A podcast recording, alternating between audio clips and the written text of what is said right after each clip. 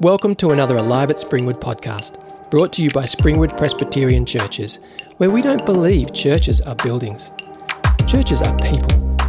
Disciples of Jesus bound together in diversity by God's love, while pursuing faithfulness and vulnerability, celebration and lament, reading the Bible and prayer.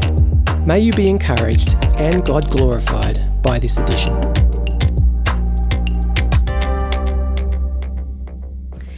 Hello, everybody. I'm Jill, and it's such a privilege to be invited to bring some really important parts of the Bible uh, to you this evening, and as we gather around uh, some really important words from Romans chapter 12. You'll know that mostly over this year we're following the big story of the Bible. But there's been Easter, and then last week and this week, some, some thinking about how we can be God's people here in this place at this time. And so Rod's asked me to, to preach about Romans 12, 1 and 2. I wanted to pop that little part of chapter 3 in for a particular reason, which I'll say in a moment too. So, we had quite a lot of uh, sermons about Romans during last year and the year before. I think we've done part of it along the way. And we got to the end of chapter 11. And at the end of chapter 11, there is a wonderful um, doxology. And this is what it says Oh, the depth of the riches of the wisdom and knowledge of God, how unsearchable his judgments and his paths beyond tracing out. Who has known the mind of the Lord, or who has been his counselor? Who has ever given to God that God should repay them? For from him and through him and for him are all things. To him be the glory forever. Amen. Will you pray with me as I begin? Our wise and glorious God of this doxology, you are kind and merciful, and you are with us here tonight. I pray that my words and the thoughts of all our hearts would do you honour and that you might help us to become more Christ like with each passing day. Amen. so, the beginning of our little passage here says, Therefore, I urge you, brothers and sisters, in view of God's mercy. Now, I used to work at a church with a very lovely colleague who's called Morgan, and I always can remember Morgan saying, That therefore, what's that there for? And it's a really good question because it's a, it's a kind of a, a, an indication that there's a change. If you're musical, it's like a cadence point, it's like a change in key. Up until now, through the rest of the 11 chapters, there's been quite a lot of theological teaching, excuse me, about what God is like. and we are. I'll be right. No, no, I think it's all right now. Thank you. a lot of theological teaching about what God is like and what God's done. First, in chapters 1 and 2, and the first part of 3, after Paul has told the Roman uh, people that he's writing to that he wishes he was physically there with them in Rome, and don't we understand that at the moment, as we have friends in far flung places we can't be with? After that, he's taught that each of us deserves only to face God's righteous anger. There's a picture of totally depraved living in chapter 1, a terrible downward spiral of sin. So that's chapters 1, 2, and 3. In the second part of chapter 3, the part we had in our readings, it's because it's where God, uh, Paul explains that God Himself, in the person of Jesus, stepped into that world of sin. In His death, becoming a sacrifice, and a substitutionary sacrifice, and making it possible for us to become righteous in God's sight if we put our faith in Jesus and trust in His promises. That goes to the end of chapter 4. Now, here's a funny thing because chapters 5 to 8, uh, to 8 have some of the richest parts of Scripture, and I'm going to say it in about a sentence and a half, deliberately just pointing out the biggest things. But we see that the consequence of becoming righteous is that we can become free from the power of sin and death and look forward to a certain future free from that power, um, where we will be glorified with Christ forever that nothing can ever separate us from the love of God in Christ Jesus our Lord, and that none, none of it is because we deserve it. It only comes from God's grace and mercy towards us. No wonder Romans is a much loved letter. And then for a few chapters, Paul talks about the particular place of the people of Israel in all of this. And there's a beautiful and grave discussion of the kindness and the sternness of God, the seriousness with which He takes our sin and rebellion, and how crucial it is to remain trusting in Jesus and the beautiful mercy of God. That's what, become, that's what comes before the therefore. So, therefore, he says, I urge you, brothers and sisters, in view of what we've just looked at, in view of the mercy of God, and he's saying, My dear ones, seriously, listen to me. You must keep this all in mind, and this is how you must live your life. In view of God's mercy. And that, of course, shows itself most clearly at the cross.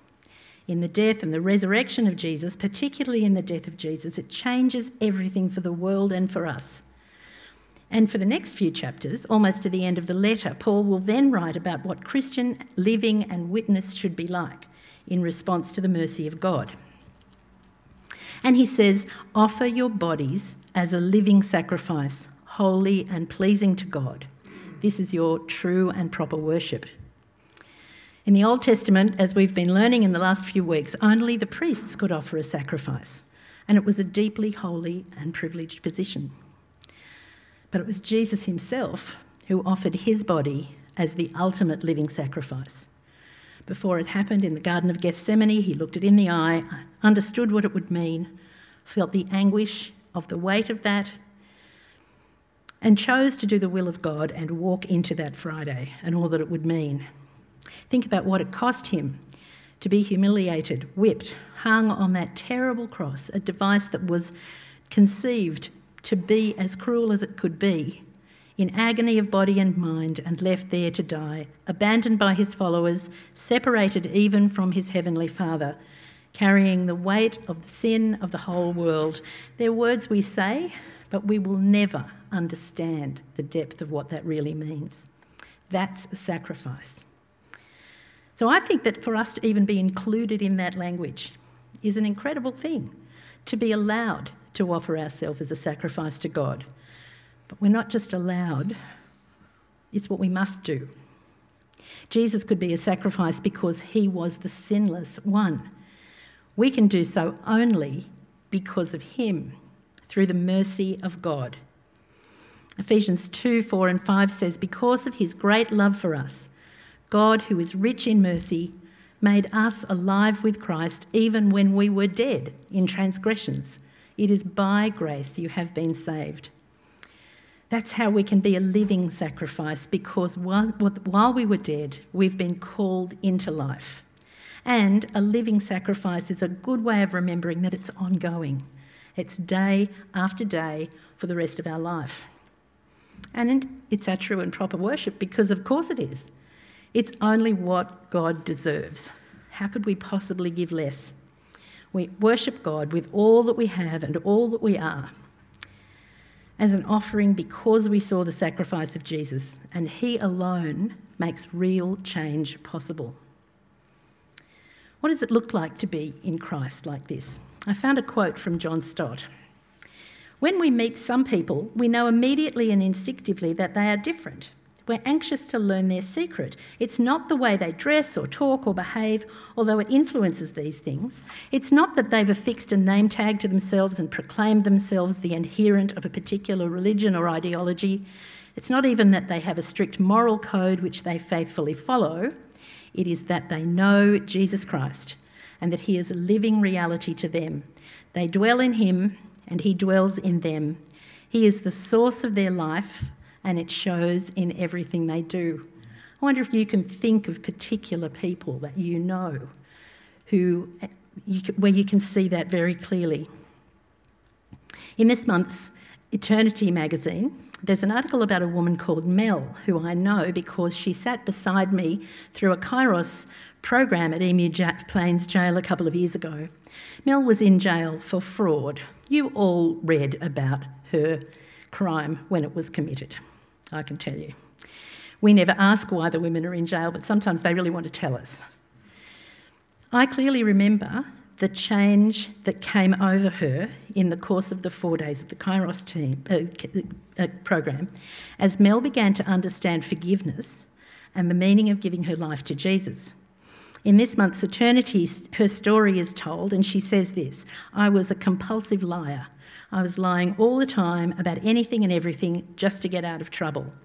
The thought of me letting someone down or the thought of me getting into trouble but for doing the wrong thing, I couldn't bear it, so it was easier to lie. Giving her life to Jesus meant a real change in who she is. And people around her can see the changes. And that's a wonderful thing to witness. I want to say something about this verse the fact that it says presenting your bodies as a living sacrifice. Of course, as Paul is saying, offer yourself, your whole self, all that you are. And our bodies are a huge part of that. And there are words that Paul could have used that don't connote particularly bodies, but this one does. What's in our hearts will often find a way to express them itself through what our body does. It can be a source of great goodness or not. In the Syrian city of Homs, there's a pastor whose name is Mufid. He did his Masters of Theology in Egypt. He's a really, really bright man who would just love to continue digging and delving into the scriptures and thinking about not only theology but the way that it, it needs to be expressed in his country of Syria. He longed to do more study. In the middle of the war, when Homs was being absolutely flattened by bombs, right in the middle of that time, Langham Partnership was gifted a particular scholarship for a Syrian pastor. And Riyad Kassis, who Ian mentioned before, who's the head of scholars, knew exactly who he wanted to give it to. And he phoned Pastor Mufid and said, I have some wonderful news. I've enough money has been given, and I want to offer you a scholarship that you can go and take your family for four years to Scotland to a university where you can study exactly what you've been longing to do. And Pastor Mufid said, I need a bit of time to think about it. But he only took an hour. And he rang back and he said, No, I can't go. I can't leave my people. God has given me these people to minister to in this place, in this time now. He needed to stay. What a sacrifice that is. It's a huge sacrifice. Why would he do that? Because he knew that being faithful to the calling that he believed that he has as pastor to God's people, even in such a scary place and time, far outweighed his own individual ambitions. And I saw a photograph of the enormous Christmas tree that, that the, the building had gone, but they put a huge Christmas tree in the middle of the bombed out square in Homs that Christmas. But so much sin can also be connected with the use of the body. It can be used to abuse, and to hurt and to dishonour. You only have to read the newspapers every single day. It's practically the main thing that's been in all our papers, isn't it? Tragically, we've even seen recently terrible and often secret sin in the scandalous acts of Christian leaders. Very famous ones, often the same ones who've taken the high moral ground on other issues, which has caused untold pain and distress and often the loss of faith in people who've been damaged by it. Reminds me of the warning that Jesus gave in Matthew 18 Beware those who cause one of my little ones to stumble, stumble. Better for them to have a large millstone hung around their neck and be cast into the depths of the sea. It's really serious. What we do with our bodies, the way we treat other people, is really important. There are high stakes. People see what we do, even when we don't realise it whether we want it or not, the way we live will have an impact on the way that people conceive of God. So, Paul then goes on with his instructions in verse 2 Do not conform to the pattern of the world, but be transformed by the renewing of your mind. Then you'll be able to test and approve what God's will is his good, perfect, uh, good, pleasing, and perfect will. You know, it's funny, I've been thinking about this sometimes over the course of history when the church has said we won't conform to the culture around us. They've done some very odd things. I don't know if you've seen um, Babette's Feast, the, the, film of Babette's Feast. It's a Christian community uh, a very, in a very cold place, but it's an austere and cold version of Christianity too, in a small village on the coast of Jutland in 19th century uh, Denmark. Denmark. No pleasure of any kind was allowed. No tasty food, no bright colours, no walking quickly, no laughter. Very, very cold and austere. Doesn't stay like that all the way through. Spoiler alert. Also, go look at the movie. My mum used to tell me that when she was a little girl in Eastwood in the 1930s, her great uncle was the minister of their Methodist church. He was a bit of a character. He bought something for the parsonage um, to gather in the teenage, particularly the teenage boys in the area, um, so that they'd connect with the church. It was called a Bob's table, a bit like billiards. And he bought it and put it in the parsonage. And it was a scandal. He nearly lost his job. It was nearly as bad as dancing. It was. And we had an American friend who was from the Southern Baptist Church, and he used to say of his early church memories as long as you remember this, never smoke, never chew, and never get with girls that do. That was the most important thing that you needed to be to be a Christian in your area. Oh my gosh, is that what God is saying? How did Jesus live? He ate and drank, and I'm sure he laughed loudly. And we know that he sang, not only with his disciples and followers, but he did, he gathered and met and enjoyed hospitality with outsiders, with uh, those that others looked down on.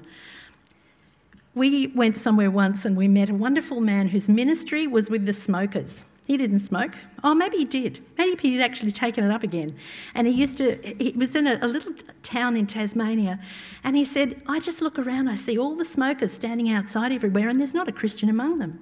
So I figure I'm going to go out there and be with the smokers. And we often think Jesus would have been with the smokers. Don't you reckon? I don't think he'd have been smoking. But he wouldn't have seen them as beyond the pale for friendship.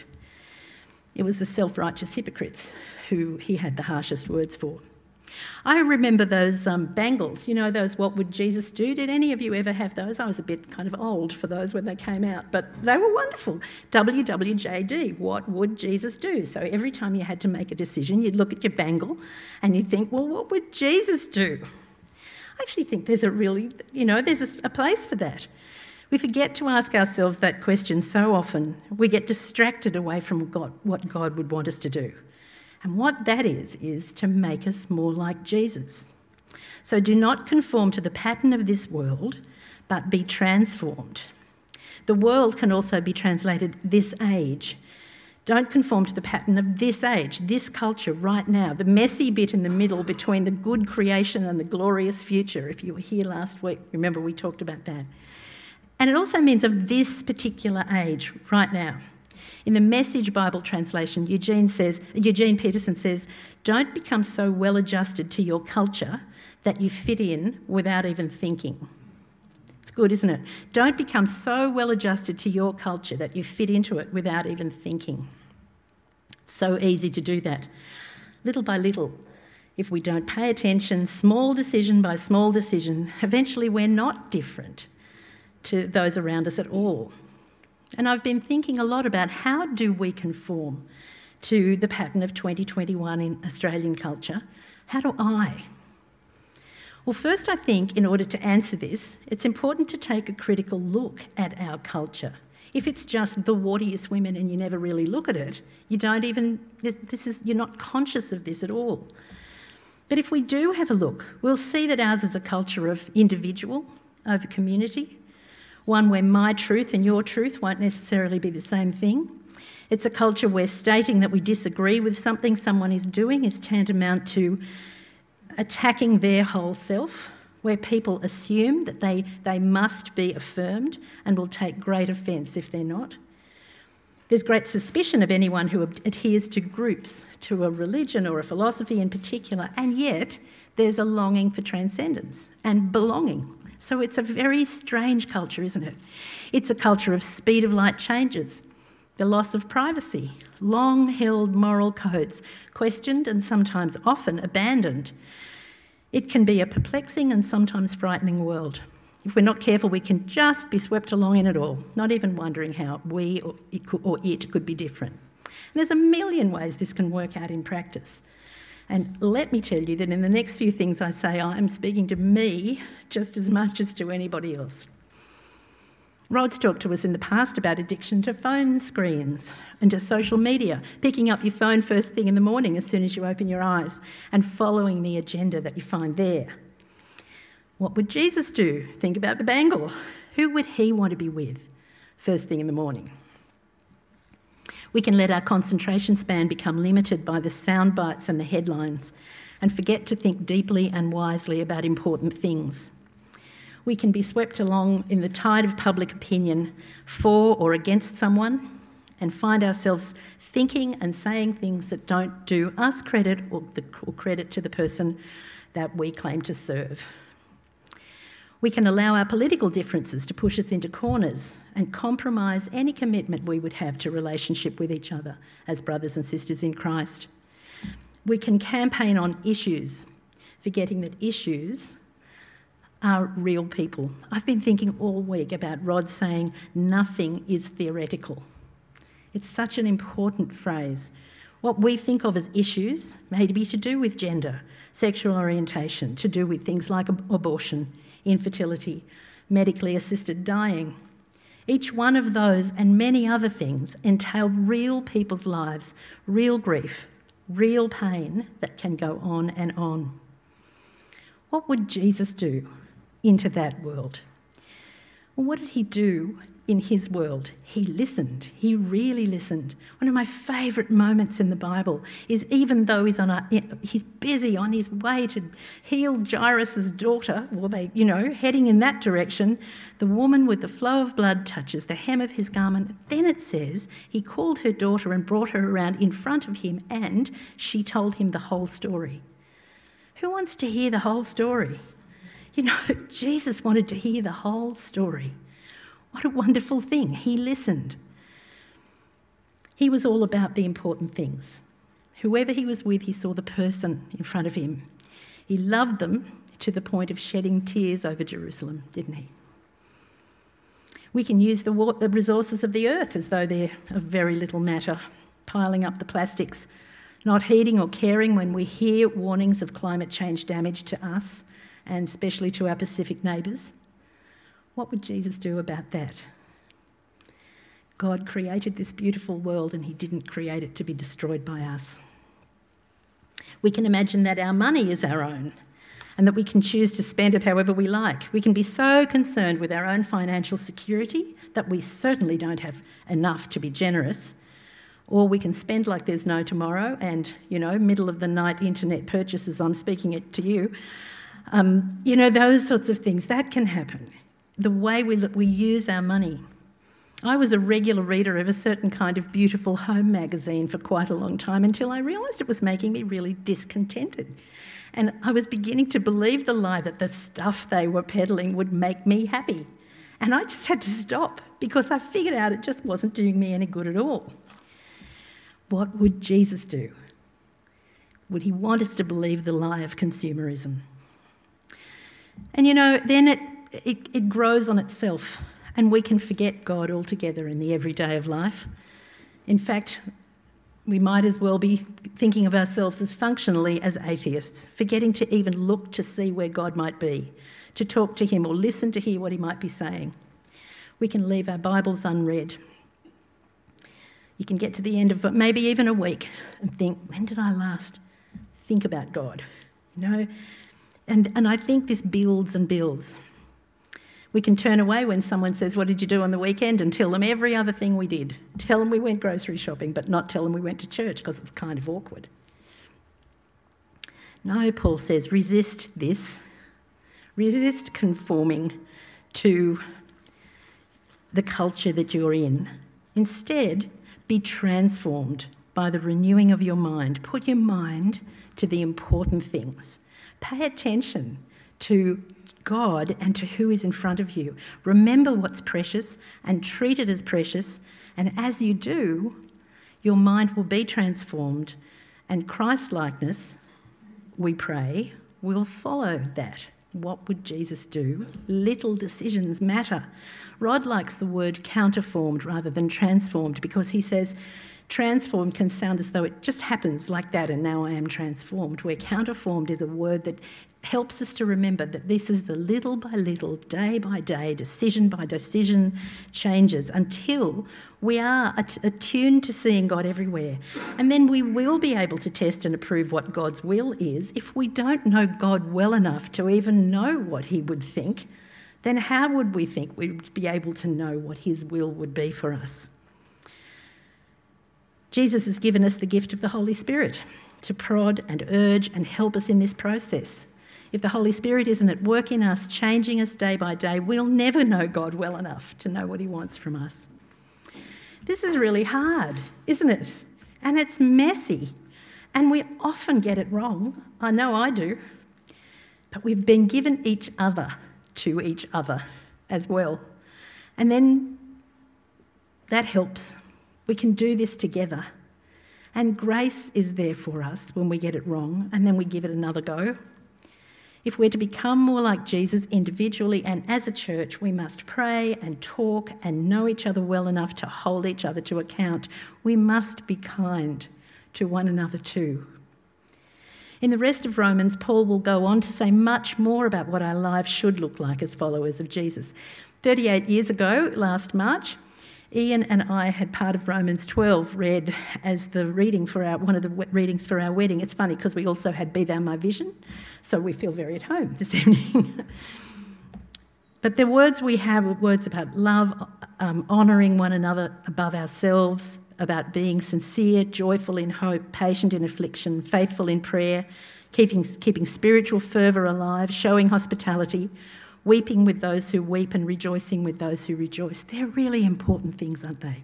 And they're not just suggestions, they're ways of becoming more Christ like. And 38 years later, we're still trying to get, to get there. There are many more instructions too about how to live a life worthy of being the people of God, representing Him in the world, being Jesus to the world. But you know, I'm also aware that if we're not careful and clear, all that I've just said can sound like an extra burden on people who are already burdened. Pull your socks up, get your act into gear, be better. Don't, don't do what you naturally do. But then look at Jesus. Listen to his words. This is the one that we're to become like and he said things like, and he's saying it to us and not only to the people we want to minister to, but hear it for yourself. I can give you living water. Drink. He said, I have come to give you life in all its fullness. Come to me, all who are weary and burdened, and I will give you rest. Take my yoke upon you and learn from me, for I am gentle and humble of heart, and you will find rest, for my yoke is easy and my burden is light. As we're being transformed, as the Holy Spirit is at work within us, and we are being transformed, we are being loved and given gifts that we could not have imagined. Don't be fearful about taking these steps each day. And like new clothes that actually fit and don't rub or itch or cut into you, there are gifts we don't even know we need until God gives them to us. Do you remember last week there were four important things God called, uh, God, well, yes, God, Rod called us to. four important things that Rod called us to think about as a church, as a community. And they were growing in understanding. And as he said that, he said, and it's complex, and we need to listen, and we need to really hear who's around us, understanding deeply.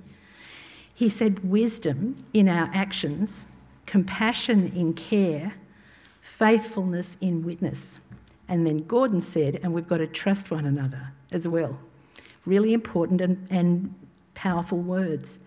But I just think those four things are the things that we need to put up on the wall somewhere growing in understanding, wisdom in our actions, compassion in care, faithfulness in witness. What a project to embark upon. What a way for our church to be transformed from and not conform to the culture in an uncritical um, way, but to be transformed. keeping ourselves and each other accountable as we seek to grow in these things. Let's not avoid the hard issues. Let's have conversations about the hard things, the ones where we might disagree, but let's work out ways not to hurt one another when we disagree, as together we seek to discern and understand what God's will is, his good, pleasing, and perfect will, here as his people in Springwood and in the Blue Mountains in 2021 and in the years to come. Amen.